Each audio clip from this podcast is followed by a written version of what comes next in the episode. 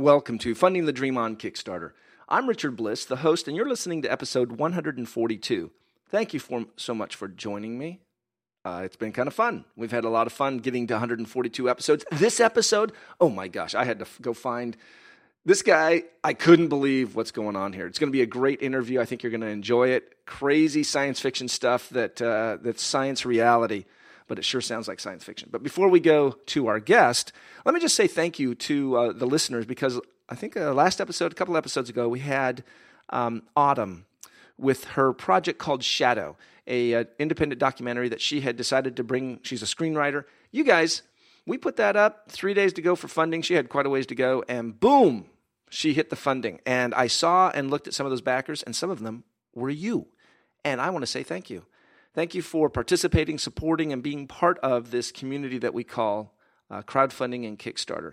And speaking of crowdfunding and the Kickstarter community, I recently had the opportunity of traveling to Fayetteville, Arkansas because of a Kickstarter project that brought me out there to do a boot camp. Had a great time. I'm going to see some great projects come out of there. Particularly, we spent time on um, nonprofits. How can a nonprofit craft a project to make it viable for Kickstarter? Great content, and you'll be seeing some more of that coming. So we had a we had a great time with that. Also, I want to say uh, a shout out to our folks over at Pandasaurus Games. Pandasaurus Games are the ones that brought you Tammany Hall, The Great Fire of London. They're now on their fourth project. Lost Valley was their last game. They raised 320% of their goal, $96,000 on their last project. Now they have a game called New Amsterdam. You can find it on Kickstarter. I highly recommend you take a look. They've supported our projects, our documentary, our podcast. They have just been great supporters. And so I ask that you give back a little bit. You can find them on Kickstarter called New Amsterdam under Pandasaurus Games. My guest today is someone who I came across and thought to myself, I have to have them on my show because what they're doing on Kickstarter, I just didn't believe. And I had to do some research and take a look. And sure enough, uh, it's uh, controversial in many parts of the world. It's exciting when you talk about the implications. And it's seeing a lot of success on Kickstarter right now with more than 7,000 backers. The project is about to end in about a week. My guest is Anthony Evans. He's the project manager for the Glowing Plants Project. And yes, that's exactly what I'm talking about the ability to make plants glow. Anthony, wel- welcome to the show. Thanks for having me, Richard. Okay, so um, first of all, uh, just to let our um, listeners kind of come up to speed on what we're talking about, your Kickstarter project uh, makes plants glow. And what kind of plants are we talking about? We're not talking about like fungi that glow in caves type thing, are we? I mean, ultimately, we think we could do this with any plant. Um, but we've chosen a, a, small plant called Arabidopsis, which is which is the fruit fly of the plant biologist world. It has the second shortest genome of any plant. Used to think it, they used to think it was the shortest genome, and as a result, it's it's really well studied by biologists, so people understand how it works, and and, and that's why we chose it. So you chose a plant, and then and you use the fruit fly analogy. So it's uh, and so just to help listeners understand what we're talking about, and that is it's fair in the complex world of genomes. This is one of the simplest ones. Right, and plant genomes are insanely complicated. Like you know, you can have tiny sim- single-celled plants like dinoflagellates that can have genomes thirty times longer than ours. Um, wow. Um, so, so it helps to choose something that's simple to start with. So you chose. So, but what you've done. So, what what have you done? Because some people are referring to this as like the Frankenstein of the plant world, what you've done, because uh, it has caused some controversy. But let's ex- tell our listeners. So, I mean, we haven't done this yet. I think that's the first thing to remember. You know, we're we're raising the money so that we, we have the, the, the funds to, to go on this journey. And uh, um, but what we are doing is we're taking some genes from from a marine bacteria called Vibrio fischeri, and that that marine bacteria is is capable of producing light. Um, and so we take the genes from that bacteria that, that create light we use some some design software called Genome Compiler to to manipulate those genes and come up with a gene sequence that we think will work in plants, and then we put the genes into the plant, and and it should glow. Okay. It uh, makes it sound easy, but um, it does make it. But it also makes it sound like how is that possible? And I don't mean how do you like stick the genes into the plant?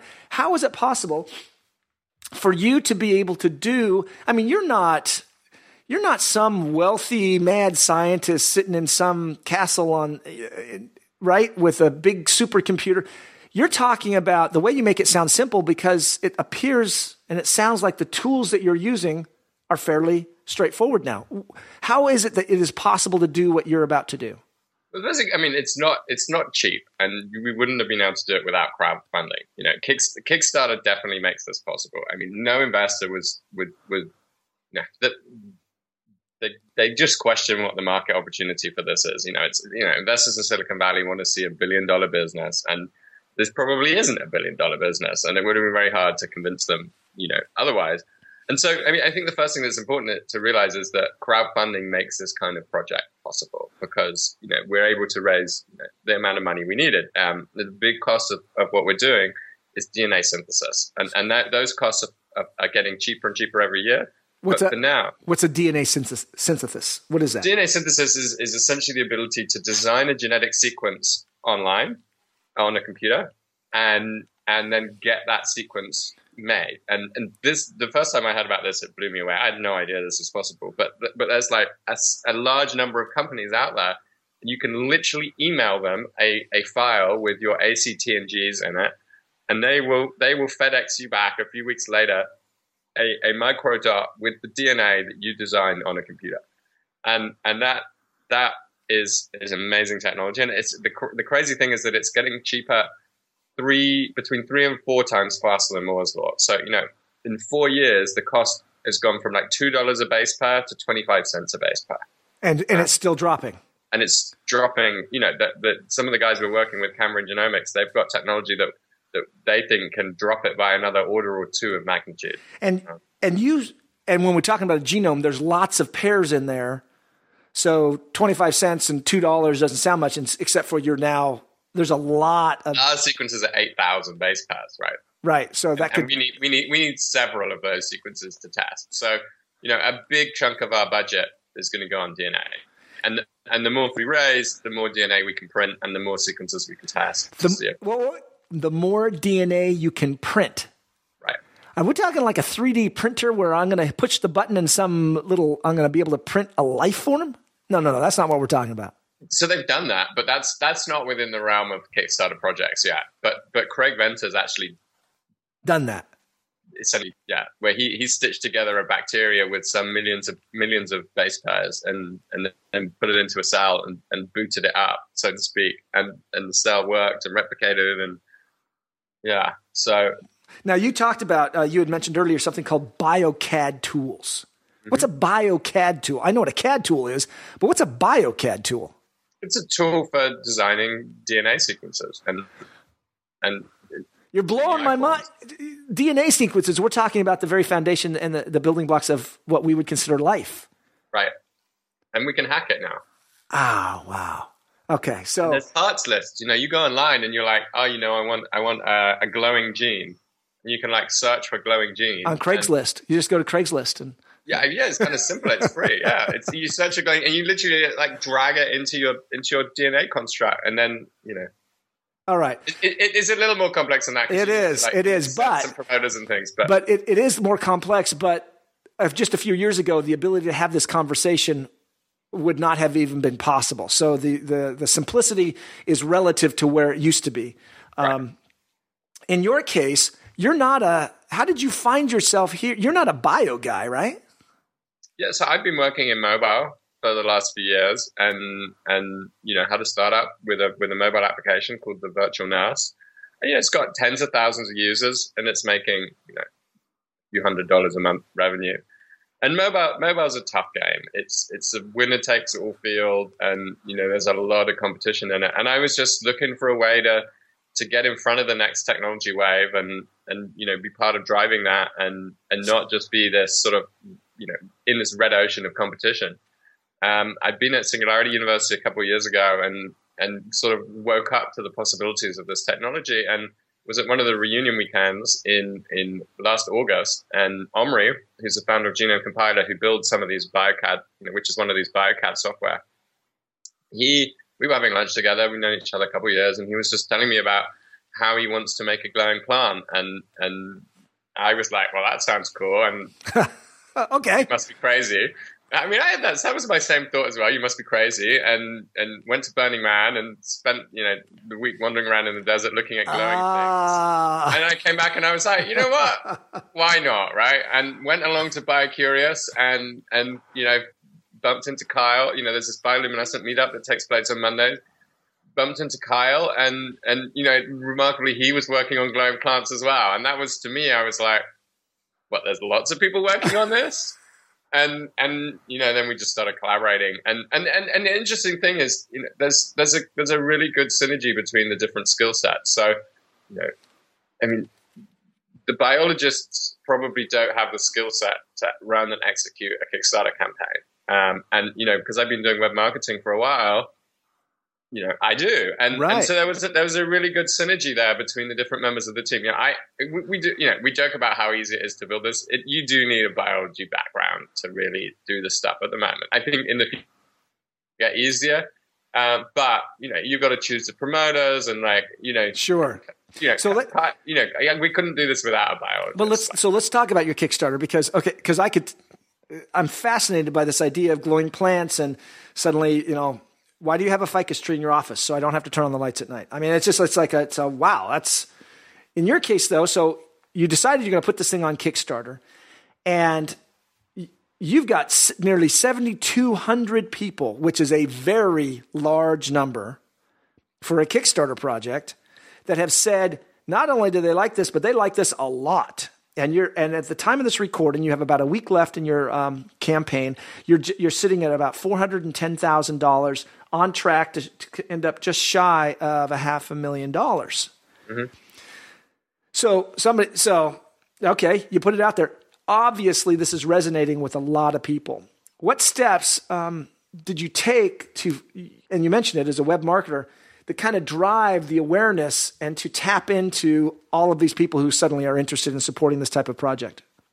I think there's a few different things. Um, I think one, it's a really simple idea, simple know, idea from a conceptual from idea. a conceptual perspective. Like the technology behind it might be quite complicated, but actually, you know, glowing, plants. plants right? Once you hear that, you got it, right? Yeah, and you're like, like, you know, so so it's that makes it easy to market. You know, if if it's some complicated thing that that you know you really need to explain, you're going to get much lower conversion rates. I mean, in the in the early point, we had eight percent conversion off our Kickstarter page, which is just insane. If you, I don't know, if you, if you've got kind of background and, and like web stuff, I'm used to like less than two percent. You know, two percent you're normally happy with, and, and we were getting up to eight percent from some some sources, some traffic sources.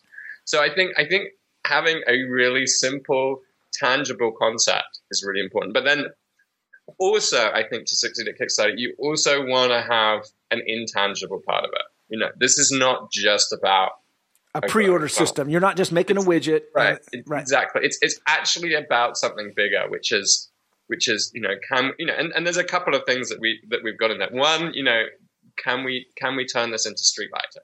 Um, you know, so there's a bigger idea that that backers can be part of, and you know, this wouldn't happen without those backers. You know, it really is something that that they are making happen. And and you know they're coming on this journey with us. And it's it's a bigger journey. It's not just about buying a product. There's a bigger piece of it. You know we also we want to raise awareness about synthetic biology and we want to have a conversation about that and and and it's it's those intangibles that actually drive a lot of the press traffic um, and and, pre- and, press is critical. You've picked a project, right? Because I'm watching the the trending and the daily uh, pledges and backers, and you've got normally it's a ski slope, right? You start way at the top, and then this thing just. But you've got these humps where you go down, and all of a sudden you spike because uh, you get this huge surge of backers, and then you slump down, and there's a spike. And and I'm looking at that, and having looked at thousands of Kickstarter projects, it's like okay, press event, press event Right. And, and, what? And did you drive those press events, or was it a viral nature? What were you? Did you have a hand in kind of increasing the exposure? Because my listeners are like, "Wow, how do I do that? How can I get somebody interested in my project to share the press like you've done?" You've got to have something really unique.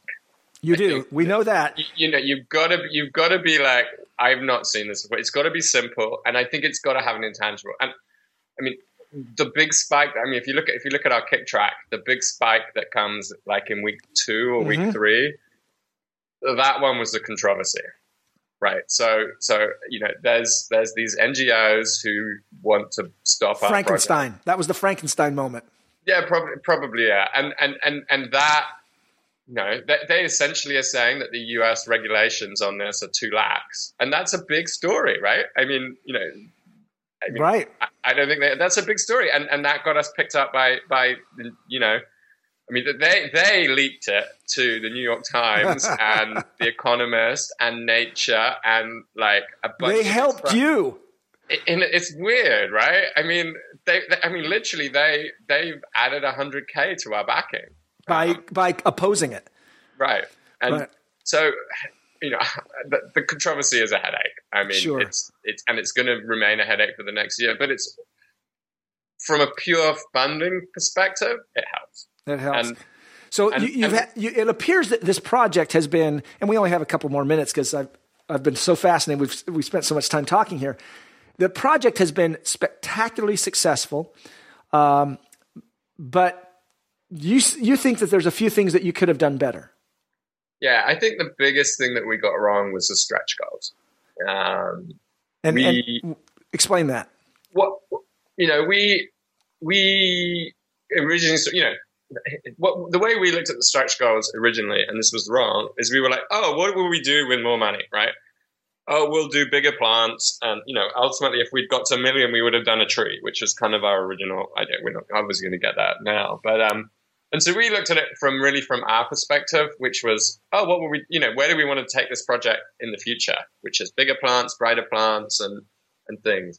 The challenge is that like you know, we can't, the economics don't work to start shipping multiple, tr- multiple plants to backers at $40. And so, you know, we, so we, we, we were like, oh, well, we'll only include it at people who back a higher amount of money. And, and that, that doesn't, you know, what you really want to do with your stretch goals is do things that energize, you know, the core user group, which in our case is the $40 seed reward.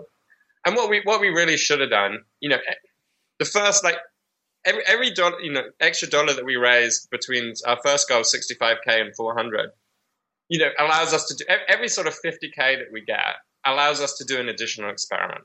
Um, so, you know, first we're just doing nuclear transformation. Next, it was chloroplast integration. And then we're doing, you know, the metabolic, we, we can do some metabolic engineering. We can test lots of different promoters. And what we should have done is we should have like, we should have clearly articulated what those steps were and then just share them with people. You know, oh, we've got 65k. Now we can do chloroplast integration and as well, and and this will boost the. You know, this is how this will boost the glowing effect. And back to your int- intangible, many of your backers might not even know what that means, but it's like, hey, cool, look, right. look cool. We're getting closer to the tree. Right. Yeah, and so yeah, exactly. So we, whereas we were like, oh, we'll just like put the tree out because for a million bucks, we probably could have a go at transforming the tree, right? Um, and and uh, but you know we should have had something with a lot more incremental steps. Sure. That, that really would have energized people because then every time we hit, you know, we notice when we hit the stretch goal, there's a huge energy that comes from your backers, and they Which get it, they get reinvigorated in in the project. And if you can if you can keep that going in smaller increments, and also now you know we've we've got a lot more responsibility to as well. Uh, we would have made going. We want to really want to make this going right, so we would have probably like tried to do that anyway. But um, well, and it's counterintuitive what you just said, um, and we and we are out of time. But I, would like to end this for people who are listening because it's a learning point. Oftentimes, people worry about what happens when we hit our goal. Won't complacency set in, and people don't care? And it's just the opposite. Right. When you hit a goal, an energy is built in, and that you just just get this surge. Uh, and those goals, which are why they're so important. So I think that's a great lesson for us to leave with our listeners. And uh, Anthony, thank you so much for taking a few minutes because I know you're headed off to a conference in LA in uh, just a few hours, and uh, we were able to slip in this interview. So I appreciate you taking the time. Thanks, Richard. Have a good day. Well, you've been listening to Funding the Dream on Kickstarter. My guest has been Anthony Evans. He is the project manager for Glowing Plants Project. You can find it for the next seven days on Kickstarter. It under Glowing Plant is the best way to find it. The ability to make a plant glow. It's uh, pretty straightforward. It's been great listening. I, I always ask you, as my listener, hopefully you've heard something inspirational. I know I have. This has been awesome. Uh, and I can't wait to see the success of this project long after the Kickstarter project ends. Thanks for listening. We're looking forward to seeing you with your project on Kickstarter so we can help you fund your dream and your passion. Thanks for listening. Take care.